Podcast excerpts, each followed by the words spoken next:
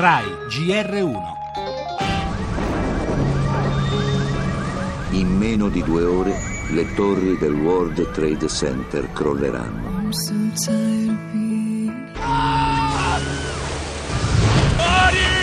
of being Il volo 11 dell'American Airlines distrugge sei piani della torre nord in un istante. that a plane has crashed into one of the towers of the World Trade Center. Una soleggiata mattina newyorkese di 15 anni fa.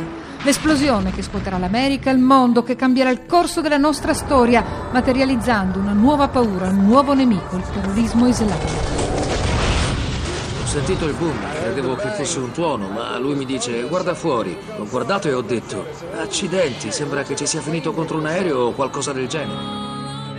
Nell'edificio 2, la torre sud, Quell'aereo mi stava venendo addosso, proprio all'altezza degli occhi. Non vedevo altro che quell'aereo che diventava sempre più grande. Mio Dio, pensaci tu e mi tuffai sotto la scrivania. La guerra al terrorismo non si può vincere del tutto, si può sconfiggere eh, l'organizzazione, la fazione, ma non si può sconfiggere l'estremismo che fa da base a queste formazioni. È un atto di guerra, ma non rientra nella tipologia della guerra classica. Questo nemico non ha come obiettivo la conquista dello Stato o l'acquisizione di una superiorità strategica, ma semplicemente la distruzione assoluta della democrazia eh, occidentale. I'm so tired Nulla sarà più come prima, è stato detto e ripetuto all'epoca e in questi 15 anni sono arrivate purtroppo solo drammatiche conferme. Quel giorno l'Occidente ha acquisito una cupa familiarità con la paura nel cuore delle proprie città, di lì a poco anche quelle europee, dalla stazione Atocha di Madrid al Bataclan di Parigi, dalla metropolitana di Londra a quella di Bruxelles.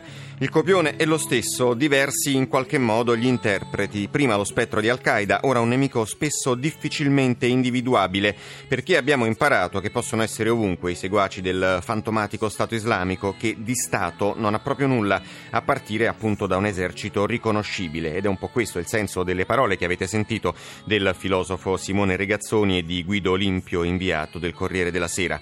Ma non è un motivo per dichiararsi vinti, il terrorismo non può stravolgere i nostri valori, lo ha ribadito il presidente americano Obama all'immediata vigilia di questo triste anniversario.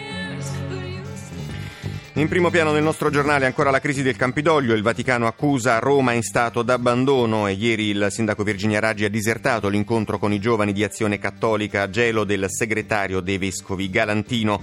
Legge elettorale, Renzi apre a modifiche all'Italicum ma sottolinea l'importante migliorarla. Economia, l'Europa affila le armi per contrastare l'evasione fiscale delle multinazionali.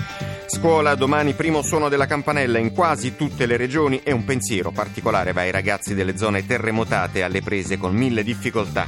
Mostra del cinema di Venezia e Leone d'Oro al filippino Lav Diaz con The Woman Who Left, sport, calcio, Juve e Napoli, travolgenti.